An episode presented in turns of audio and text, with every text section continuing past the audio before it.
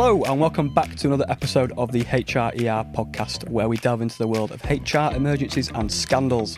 Don't forget to follow and subscribe to HRER on your favourite podcast platform. Get ready for scandalous stories, lessons learned, and a generous dose of advice for HR professionals for navigating the HR landscape. Our goal here is not just to entertain, but also to help you learn from the topics we touch on in order to save your business from its own emergency. So it could be that actually, beyond everything we've already got to contend with, we could end up with a police investigation as well. All comes back to our favourite word, culture. Culture. Culture, doesn't it? We like a bit of culture. If you make an assumption or a stereotype that's that's a bit derogatory, you could be in line for a discrimination claim. Um, but also, you're proceeding in a very uninformed way. So when we're back to that reasonableness, if we're just going off something that we've googled and we've got it wrong, is a tribunal judge going to think we've been reasonable?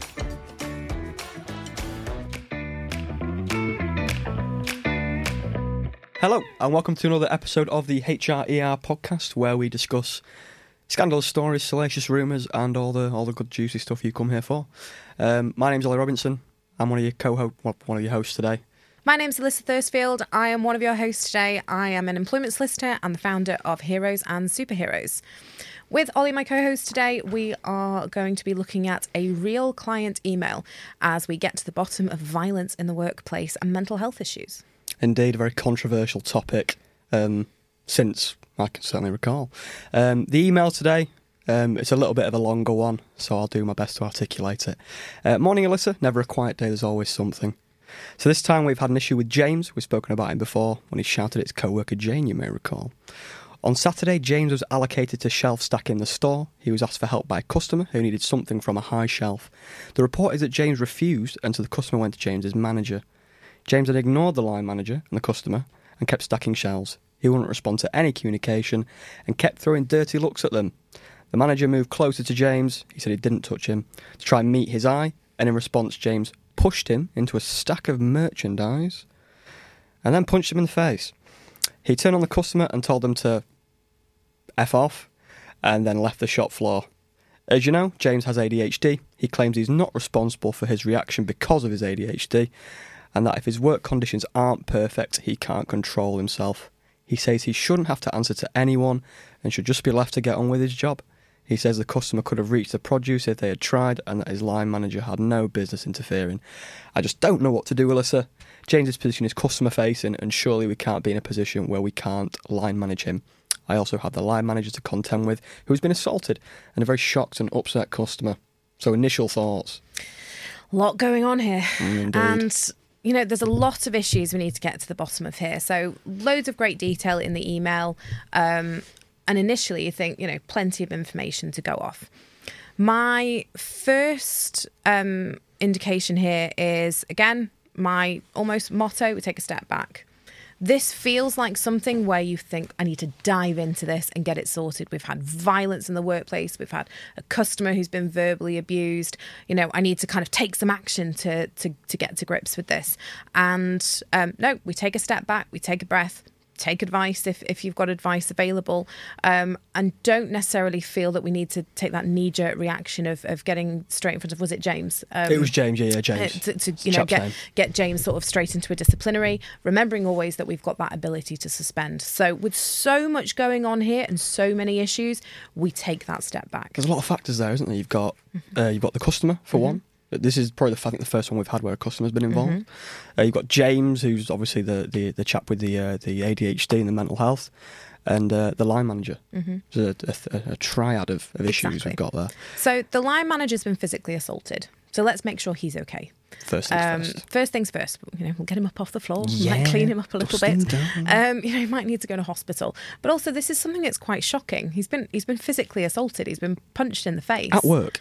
At work. So somewhere where you know you should you should feel safe. So um, we need to make sure he's okay. We need to give him a bit of facetime some reassurance. He may well be talking to the police about what's gone on. Um, it's a criminal offence to punch somebody in the Hmm. face.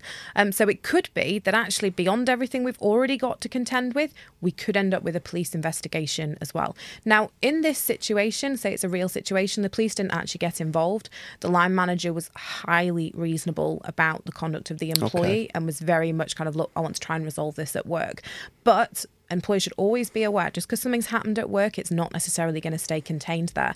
And that customer, you don't know if they've been filming it, they don't know if they've put it on social media. There's a lot of moving parts here. There's news spread, yeah, there's news spread. Exactly, that we need to be aware of. When in an instance where, like, say the police got involved, Mm-hmm. how do you then deal with that? Do you leave the police to it, or are you still involved in the the, the line manager situation? So that's an excellent question, and it's one that stumps most employers. Mm. You think, well, I can't do anything that's going to interfere with the police, and what business do I have investigating when I've got police officers investigating? Mm-hmm. The police investigation would be entirely separate. So, as an employer, you have got the right to conduct your own internal investigation and come to an outcome. So, if you decided that an employee was guilty of something and you decided to dismiss and you find him guilty, but actually the police don't have enough evidence to pursue that case and they drop it, it doesn't mean that you're wrong in what you've done. As long as you have collected evidence reasonably, we've investigated, and we've come to an outcome that is reasonable based on the evidence that we have. Reasonable. Reasonable again. Reasonable. We are fine. And as you may may recall from one of our earlier episodes where we talked about that standard of proof, the police have got a higher barrier to get to. They've got to prove beyond all reasonable doubt.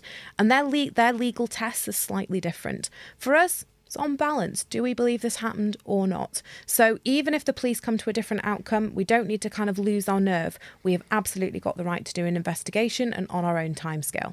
Now there could be situations where actually it's worth waiting for the police because they may well be able to uncover things they may want to interview you and for some very serious offences they may not want you to tip the employee off in an investigation so you can always touch base with the police see what they're doing let them know your intentions and you can crack on So you'd be like chatting to the the, the assigned officer sort of regularly on on updates. Nice. Absolutely. Cooperation. Exactly We like that. We'll start from, uh, as always, we'll start from like the employer standpoint and what Mm-hmm. questions you would ask as an employer.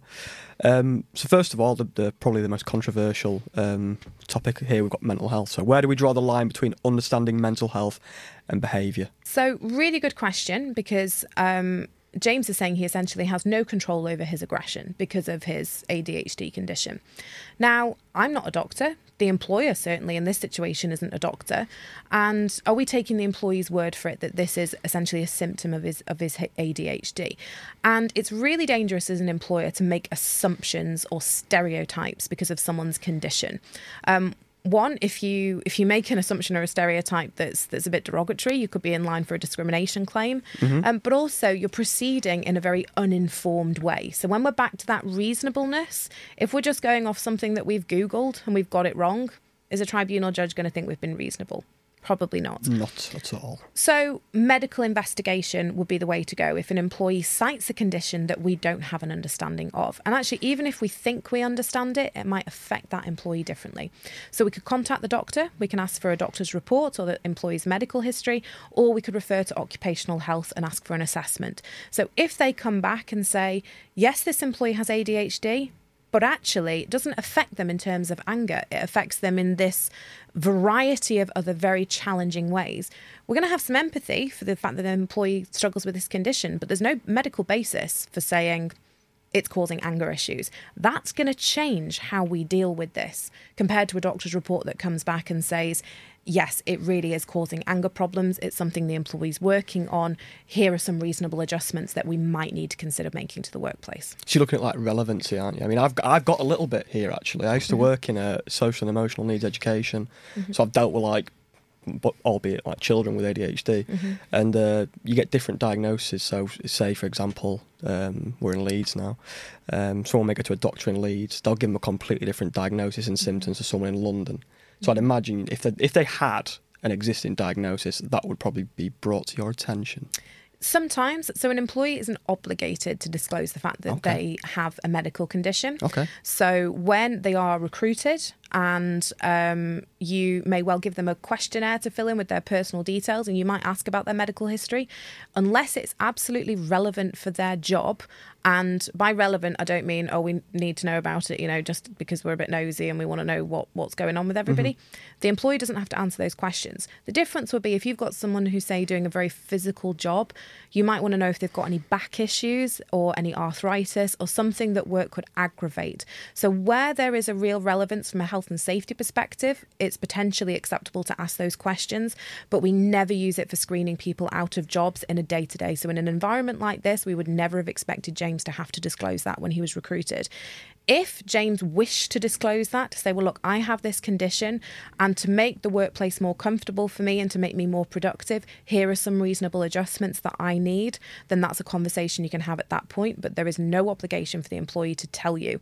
And it may sometimes feel, and employers say this to me, oh, they're just, you know, it's a card that they've kept until there's a disciplinary. We should never be accusing an employee of that. One, it absolutely demeans what it is that they are going through, and they may just not have felt that it was relevant to tell you about what they're going through. Mm-hmm. And if it's something that is severely going to impact a disciplinary, of course they're going to want to disclose it to you at that point. Am I right in thinking, uh, you mentioned there, like medical condition is a protected characteristic in the workplace?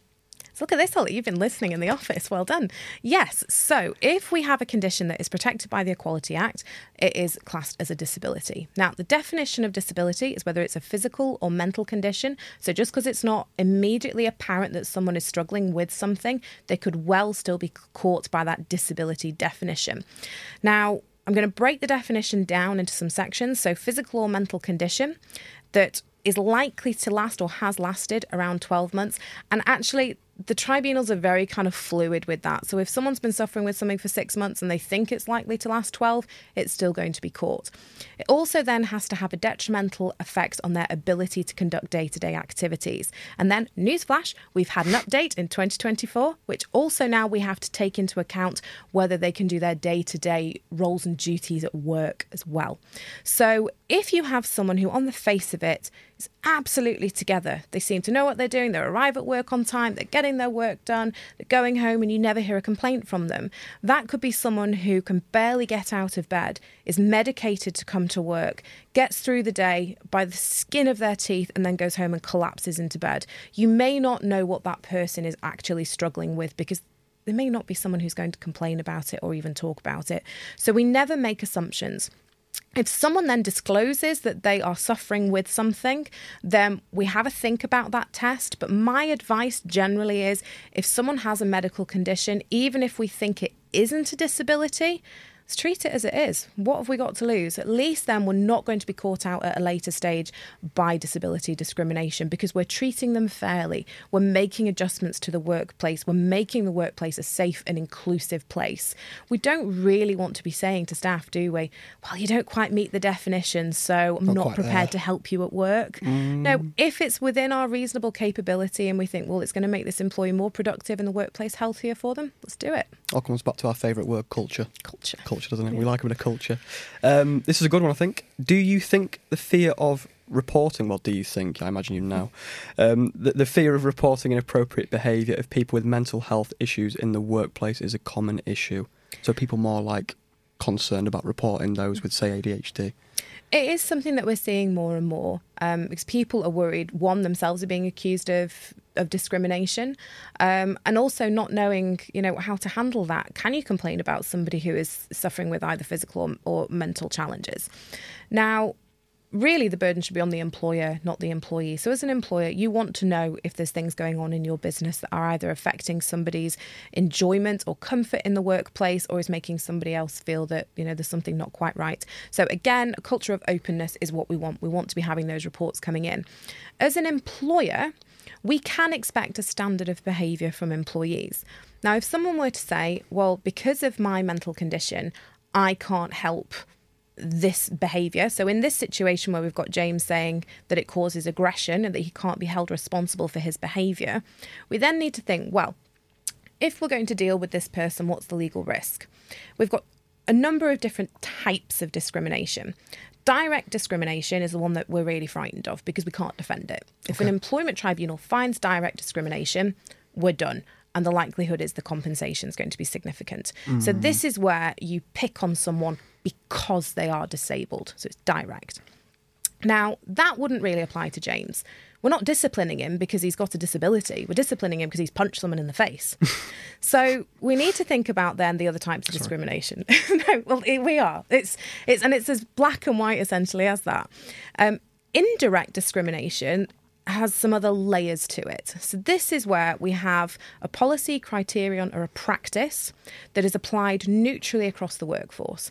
So, we may have a anti-violence policy at work that we apply to everybody. We expect that nobody is violent towards their colleagues. So we're not discriminating, we're saying everybody has to comply. Now, James may say, well, because of my disability, this is going to put me to a detriment because I'm going to be punching people all the time. So I'm more likely to be disciplined because this policy is applied neutrally. I'm going to struggle to meet that policy. Okay. So potentially it could be indirectly discriminatory. I mean, this is quite an extreme example, but potentially we're indirectly discriminatory. So, but we're not going to necessarily go down on that as long as we can justify what we've done. Now, we're getting really, really technical here. So, if we can show something is a proportionate means of achieving a legitimate aim, we can defend that claim. Okay. So, the proportionate means might be that we are disciplining somebody for having physically assaulted someone. Our legitimate aim is a workplace where people can come in and be safe. I would say that's a legitimate aim. That sounds good as well. Sounds doesn't good, it? doesn't Yeah. it? So, in that situation, we're likely to be able to defend that indirect discrimination claim. So, yes, there is a legal risk with it, but my message is we can still expect a standard of behaviour.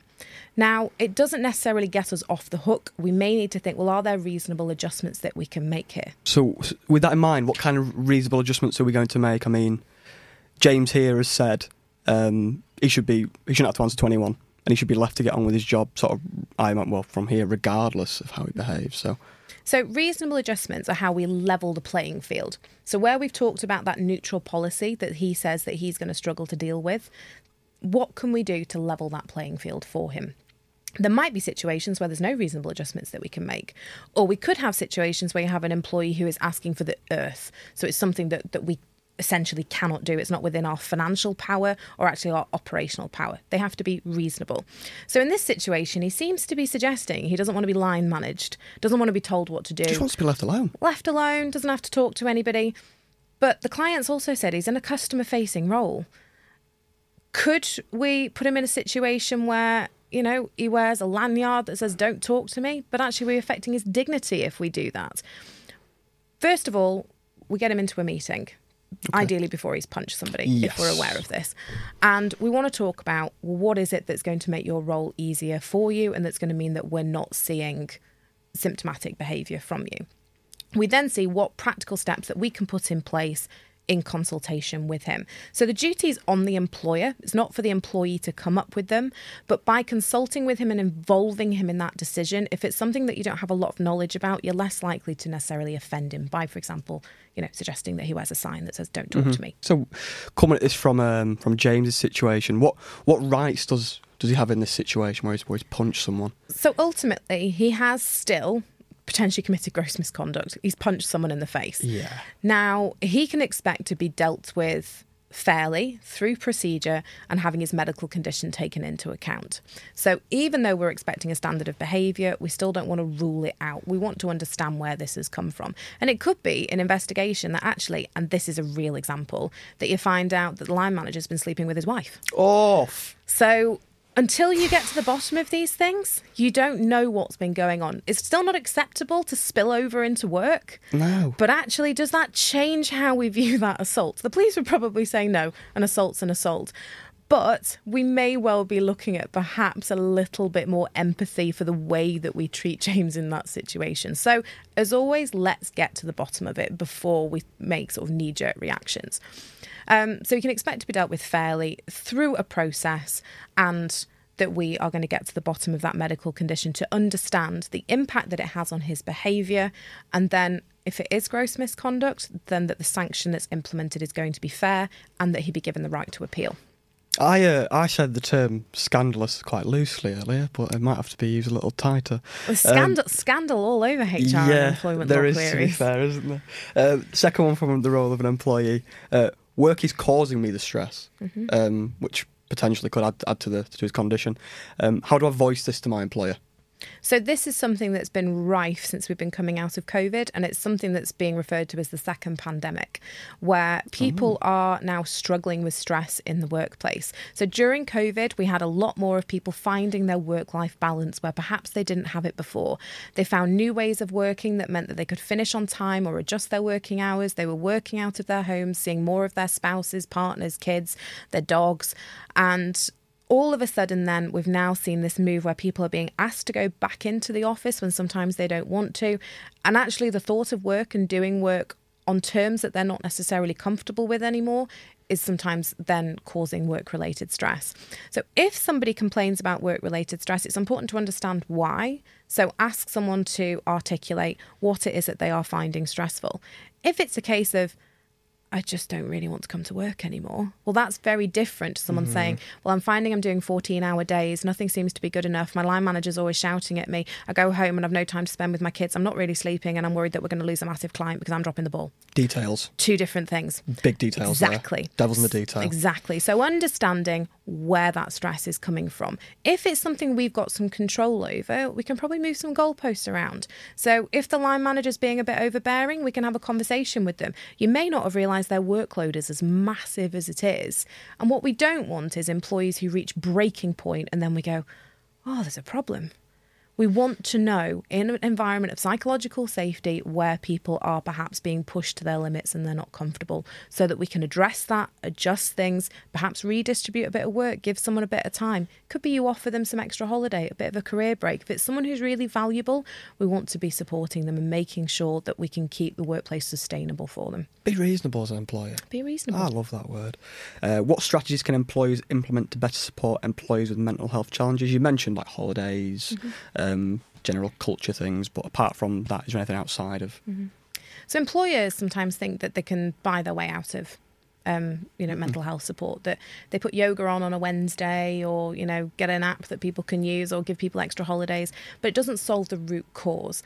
And what I would say here is that employers really need to get to the bottom of what is going on in their workplace. So, your favorite word, culture. culture. What is the real culture of a business like? And as a business owner, you're going to think your workplace is amazing. You're going to think it's the best place in the it's world to bees, work. Exactly. You know, it's your baby. You've created this. Who wouldn't want to work with you? But actually, you find out from employees, it's just all right or actually, you know, there's a bit of a bullying issue going on, or so perhaps there might be things going on that you're not aware of that are flying under the radar that because you are the business leader, people don't feel comfortable telling you about.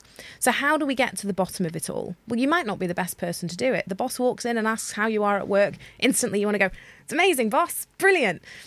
Equally, HR, when HR walk into a room, often there's a shudder what have I done now? Oh, We're going to get fired. Everyone be quiet. HR's here. Get ChatGPT off. Exactly. Yeah. Stop playing snooker. um, but uh, if you have a think about who is best to go and have a safe conversation with employees to really get their feedback, it could be a popular manager. It could be someone who actually is one of the most junior people in your business, someone that people will open up to so you can get some real feedback and understand what's going on.